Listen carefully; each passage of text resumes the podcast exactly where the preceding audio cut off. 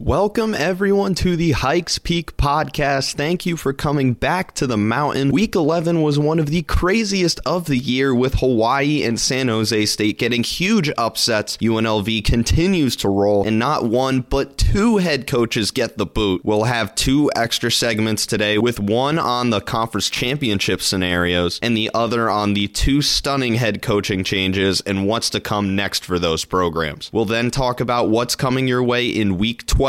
As always, we'll finish the show by handing out this week's Hikes Peak Weekly MVP. Let's get right into it. First, let's start with Air Force traveling to the islands to take on Hawaii. The Cooter Trophy up for grabs here. The Rainbow Warriors got off to a hot start with a 12-play touchdown drive that was capped off by Pofele Ashlock catching a 5-yard pass in the end zone. Air Force would put together a 20-play drive a few plays later, but only came away with a field goal on the final drive of the first half. Hawaii was at the goal line and needed three tries to get in, but Brayden Schager fought his way into the end zone with just 2 seconds left in the half. Down 13-3, the Falcons needed a spark and got it from a 35-yard touchdown run from Dylan Carson. Hawaii would respond, though, with another Pofele Ashlock touchdown catch, his second of the game and Brayden Shager's third. Air Force missed an opportunity after missing a chip shot field goal, but what ultimately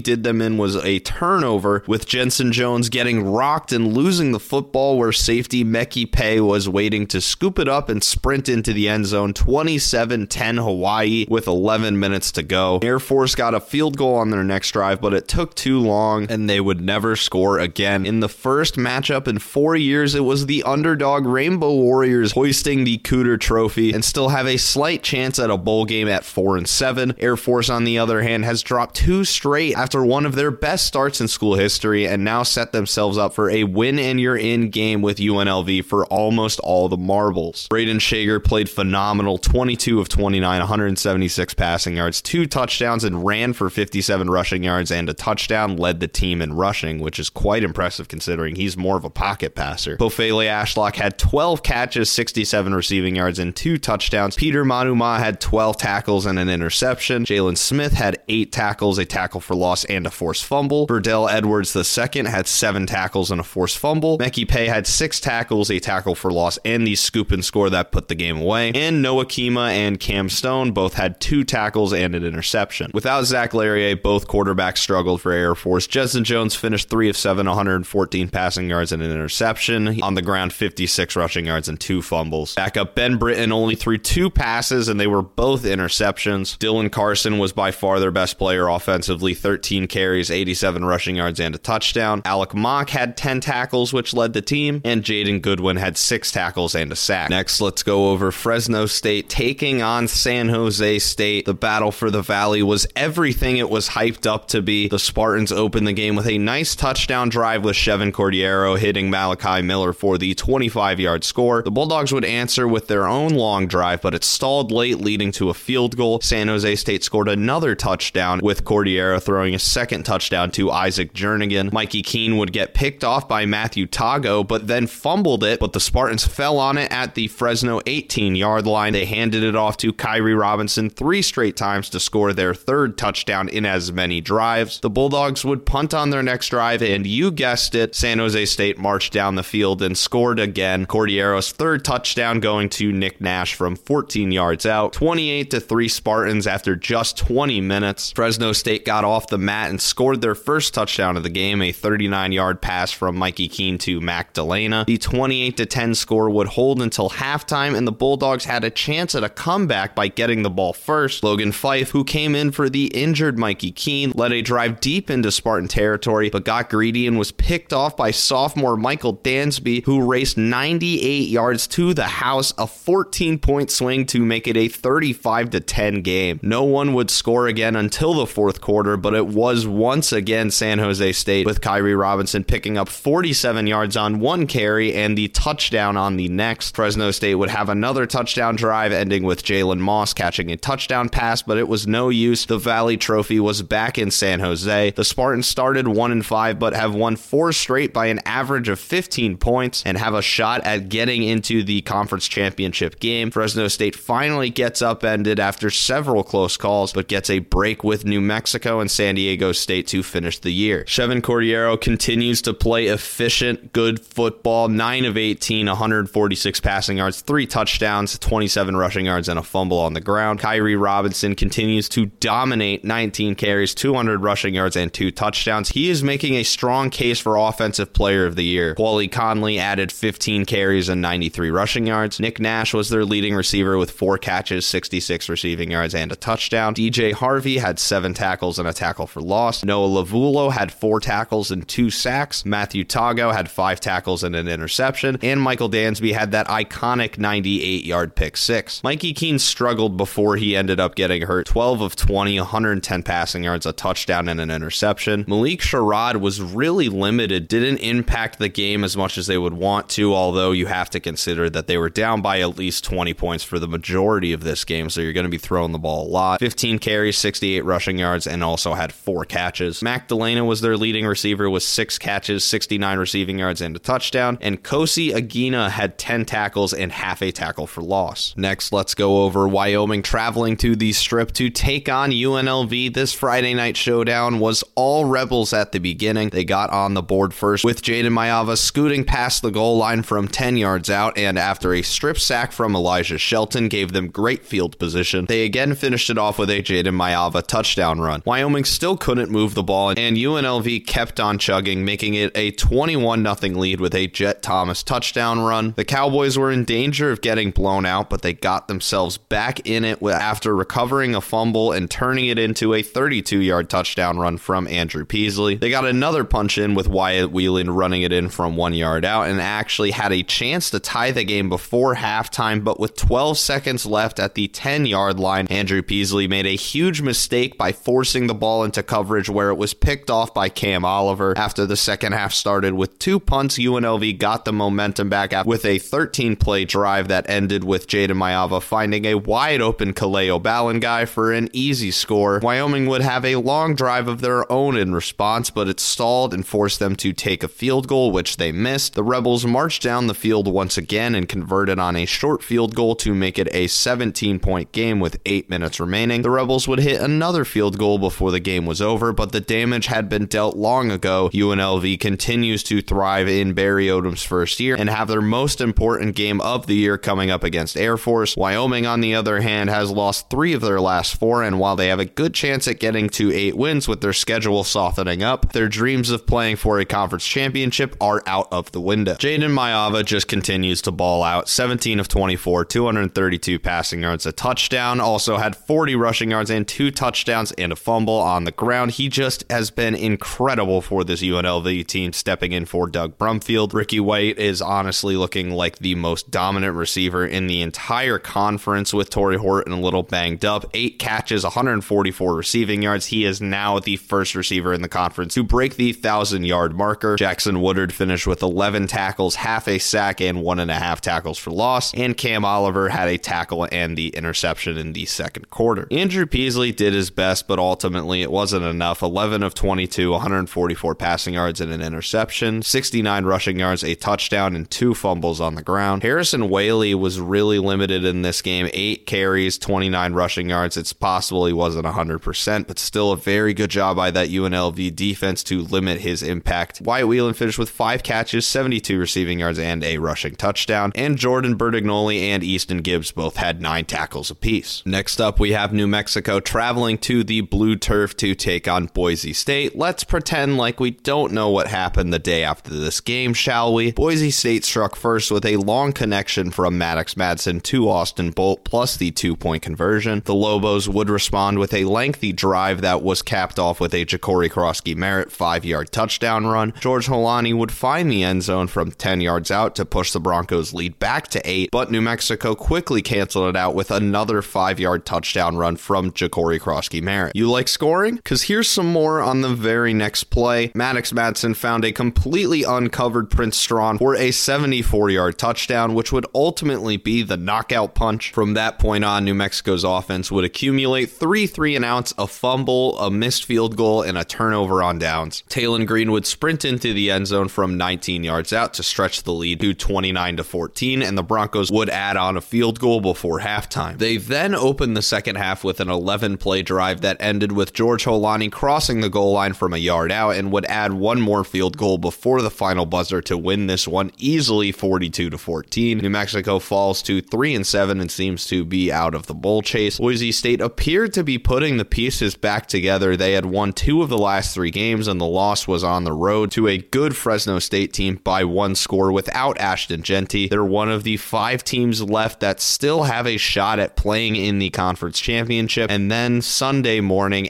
Andy Avalos gets canned. He finishes with a 22-14 record and was let go, I would imagine, largely because of Eric McAlister leaving the team and the apparent destruction of Taylen Green's seemingly limitless potential. We'll talk more about this later in the show, but needless to say, it's been a tough year to be a Broncos fan. Maddux Madsen finished 6 of 11, 202 passing yards, and 2 touchdowns. Taylen Green finished 5 of 6 with 63 passing yards and ran for 27 rushing yards, a touchdown, and a fumble. George Holani ran for 95 yards and 2 touchdowns on 16 carries, also added 43 receiving yards. Breezy Dubar played very well, 15 carries, 91 rushing yards. Prince Strawn was their leading receiver, 3 catches, 128 receiving yards, and a touchdown. Seyi Oladipo had 7 tackles, 3 tackles for loss, and a forced fumble, and Ahmed Hassanain had 3 tackles and 2 sacks. Freshman Devon Dampier got the start over Dylan Hopkins, and he played okay, 17 of 26, 200 passing yards, and 48 rushing yards. Jacory Croskey-Merritt had 15 carries, 72 rushing yards, 2 touchdowns, and a fumble. Caleb Medford led the way for them in the receiving department with 3 catches and 77 yards, and Derek Moore had 8 tackles. Next, we have San Diego State traveling to Fort Collins to take on Colorado State. The bowl eligibility showdown, it was a defensive struggle to start with 4 straight punts kicking things off. The first score of the game was a safety of all things with Mohamed Kamara blindsiding Jalen Mayden in the end zone. The Rams would add a field goal after an Aztec muff punt and one more after a 3-and-out. Colorado State finally found the end zone with a 90-yard drive ending with a Dallin Holker rushing touchdown. Yes, that's soon to be All-American tight end. The 15-0 score would hold past halftime until San Diego State broke through with a field goal. The Rams looked like they had the game locked up after true freshman Justin Marshall ran it in from 5 yards out to make it 22-3, but Colorado State never makes it easy, do they? The Aztecs got a field goal to make it a 2-possession game and closed in with a ridiculous Jalen Mayden scramble away from pressure into an 8-yard touchdown run, but they missed out on the 2-pointer. With 11 minutes left, the Rams marched down the field and looked like they were going to put the game out of reach, but Van Shield coughed the ball up at the 25-yard line. It would take 6.5 minutes for the Aztecs to get to the end zone again, making it a 22-19 game with 2 minutes to go. Finally, the Rams put the game away with Avery Morrow picking up a first down, keeping Colorado State's bowl hopes alive. San Diego State, on the other hand, will not make a bowl game for the first time since 2009, not counting 2020, leading to head coach Brady Hoke announcing his retirement following the end of the season. So yeah, that's 2 coach casualties this week. Braden Fowler-Nicolosi ultimately struggled when you look at his stat line, 17 of 30, 202 passing yards, an interception, and 2 fumbles with how good Hawaii's looked, and that is their game that they're playing at the end of the season. Braden Fowler-Nicolosi is going to need to play a lot better for this team to make a bowl game. True freshman Justin Marshall getting his first playing time of his career absolutely balled out. 18 carries, 119 yards, and a touchdown. Justice Ross Simmons had 4 catches for 89 receiving yards. Dallin Holker had 6 catches, 57 receiving yards, and the rushing touchdown. Tory Horton only had 4 catches and 24 receiving yards, but he did throw a 42-yard pass. Henry Blackburn had 8 tackles, 2 tackles for loss, and a sack. Dominic Morris had 6 tackles and 2 tackles for loss, and Mohamed Kamara had 5 tackles and a sack, which was the safety at the beginning of the game. Jalen Mayden wasn't too effective, 19 of 25, 128 passing yards, and a rushing touchdown. Cam Davis was their best running back, 9 carries, 67 rushing yards, and 18 receiving yards. Mark Redmond had 4 catches for 53 receiving yards. Josh Hunter had 15 tackles and a deflection, and Sedarius Barfield had 9 tackles and an interception. Last but not least, let's go over Nevada taking on Utah State in Maverick Stadium. A big game for both teams. The Aggies kicked off the game with a long touchdown drive ending with Cooper Lagasse finding tight end Brock Lane in the end zone. Nevada would match that with their own touchdown pass to a tight end, with new starting QB AJ Bianco hitting Cameron Ziedler for the 21-yard score. Utah State took the lead back with a field goal and then got a boost after an AJ Bianco pass was knocked into the the air fell into defensive tackle Seni Tuiaki's hands, where he raced 63 yards to the house. In his own words, he was running like he was running to McDonald's. Nevada wouldn't go away, though, knocking a Cooper Lagat pass into the air where Bishop Turner dove in and snagged it. They turned that into 3 points, but Utah State's explosive pass game finally detonated, with Lagat finding Micah Davis on a deep post for the 47-yard touchdown just before halftime to make it 24-10 Aggies. The Wolfpack continued to struggle offensively, going through a brutal second-half stretch of 5 punts, a one-play drive ending in a fumble, and a turnover on downs. Utah State took full advantage, adding a field goal early in the third and pushing the lead to 34-10, with Rashul Faizan putting the offense on his back by picking up all 57 yards of the drive, punching in a 2-yard run. Nevada got something going after an Amani Johnson interception led to a Sean Dollars touchdown run plus the 2-point, but the Aggies put the game away with a 25-yard Terrell Vaughn touchdown catch with 5 minutes left. AJ Bianco led one more touchdown drive before the end of the game. Blake Anderson continues his push for his 9th bowl game in 10 years, while Nevada and Ken Wilson drop to 2-8. Cooper Lagat continues to be quite the gunslinger, 18 of 33, 182 passing yards, 3 touchdowns and 2 interceptions, also ran for 45 yards. Rashul Faizan absolutely balled out, 22 carries, 181 rushing yards and a touchdown. Micah Davis finished with 5 catches, 87 receiving yards and a touchdown. MJ Tafisi finishes with 12 tackles and half a tackle for loss. Both Anthony Switzer and Paul Fitzgerald had 7 tackles and a sack, and Seni Tuiaki had 5 tackles and that iconic pick 6. AJ Bianco finished 13 of 25, 161 passing yards, 2 touchdowns, an interception, and 74 rushing yards, so not bad for his first actual start. Sean Dollars finished with 18 carries, 82 rushing yards, and a touchdown. DeLevon Campbell finished with 5 catches, 74 receiving yards, and a touchdown. Richard Toney Jr. led the Wolfpack with 12 tackles and a tackle for loss. Marcel Walker-Burgess had 8 tackles and a sack. Monty Johnson had quite the day with 6 tackles, half a tackle for loss, 2 deflections, and an interception, and Bishop Turner had 3 tackles and a pick. Real quick, I want to go over who's still got a chance at making the Mountain West Championship. We're down to 5 teams, and they all have a path to the Craig Thompson Trophy. Let's break it down. Our top 2 spots are occupied by Air Force and UNLV at 5-1. They play next week, obviously. Air Force finishes their season with Boise State, while UNLV finishes it with San Jose State. Either team would have the tiebreaker over the other with the win, and the same goes for their second game, since both Boise State and San Jose State are still in play for the conference championship. Fresno State at 4-2. Their last 2 games are New Mexico and San Diego State, and they have tiebreakers over UNLV and Boise State. Boise State also at 4-2. They finished their season with Utah State and Air Force, and they have tiebreakers over San Jose State and could have a tiebreaker over Air Force if they win that game. And San Jose State at 4-2. They play San Diego State and UNLV, so they have a tiebreaker over Fresno State and would have it over UNLV if they win that season finale. I know that was a lot, but let's break down what's important. The winner of the Air Force UNLV game will clinch a spot in the Mountain West Championship. It doesn't mean they will definitely host, but it does mean they will be one of the 2 teams in there. If Air Force was to lose this game, they would need to win their final game and they would need Fresno to lose. It would be the same situation for UNLV, as they would need to win their final game and for Fresno State to lose. For Fresno State to make the championship game, they have to win out, and they would be in if they were tied with UNLV, and I'm not sure about Air Force since they haven't played head-to-head. It gets into some very weird tiebreakers that I wasn't able to decipher. Boise State has to win out and needs a Fresno State loss, and San Jose State has to win out and needs a Boise State loss. Also, while we're here, let's go over the 2 head coaching changes. Andy Avalos gets canned at Boise State in his 3rd year. We already mentioned his 22-14 record. No one could have seen this coming at the beginning of the year. Avalos was expected to take his roster of young talent back to the championship, but disaster seemed to be waiting for the Broncos at every turn. It started by getting blown out by Washington and continued with 2 excruciatingly close non-conference losses to UCF and Memphis. The moment that may have ended Avalos' tenure was the Holy Holker play that gave Colorado State their first ever win against Boise State. If it wasn't that, the recent developments of star wide receiver Eric McAlister hitting the portal and the apparent destruction of Taylen Green's potential may have been the final nail in the coffin. Obviously a pretty desirable job, but we'll see if they try to go with somebody with Boise State ties or just an up-and-comer. 2 long shots I want to mention for former coach Brian Harsin, who obviously got fired by Auburn a year ago, and Chris Peterson, who did retire a while ago, but maybe he would come back out of retirement. I'm pretty sure both of these are very long shots. The up-and-comers who could be in play for this job, you have Missouri offensive coordinator Kirby Moore, who of course is the brother of Kellen Moore, played for the Broncos from 2009 to 2013, and he's taken Missouri's offense that was ranked 86th last year into the spot of 31 in scoring offense. Washington offensive coordinator Ryan Grubb has become a very notable name, and as he has built two top 10 offenses in a row at Washington. Chargers offensive coordinator Kellen Moore obviously needs to be a mention. The legend of Boise State, one of the greatest players of all time in college football, obviously worth a call at least. Texas co-defensive coordinator Jeff Choate is another former player. Montana State head coach Brent Vegan doesn't have any real ties to the program, but he's gone 32-7 there and was the runner-up in the FCS in 2021. The Toronto Argonauts head coach Ryan Dinwiddie, who of course was one of their greatest quarterbacks of all time, is currently 36-14 and won the 2023 Grey Cup. Colorado offensive coordinator Sean Lewis has done a great job there, even though he got demoted. He's taken that offense from 127th to 45th, and of course he was the head coach at Penn State before he took that job. And last name I want to mention is Idaho head coach Jason Eck, who has really revitalized that program in a short amount of time and had them ranked in the FCS top 5. Next, let's move on to Brady Hoke announcing his retirement from San Diego State. He was entering his 4th year with the program in his second stint, his 17th year overall as a head coach. He was 26-19 in this 4-year span and finishes 104-91 overall. While Hoke did retire, it's not hard to read between the lines. The Aztecs are not going bowling for the first time in 14 years and have been 10-13 over the last 2 years following their 12-2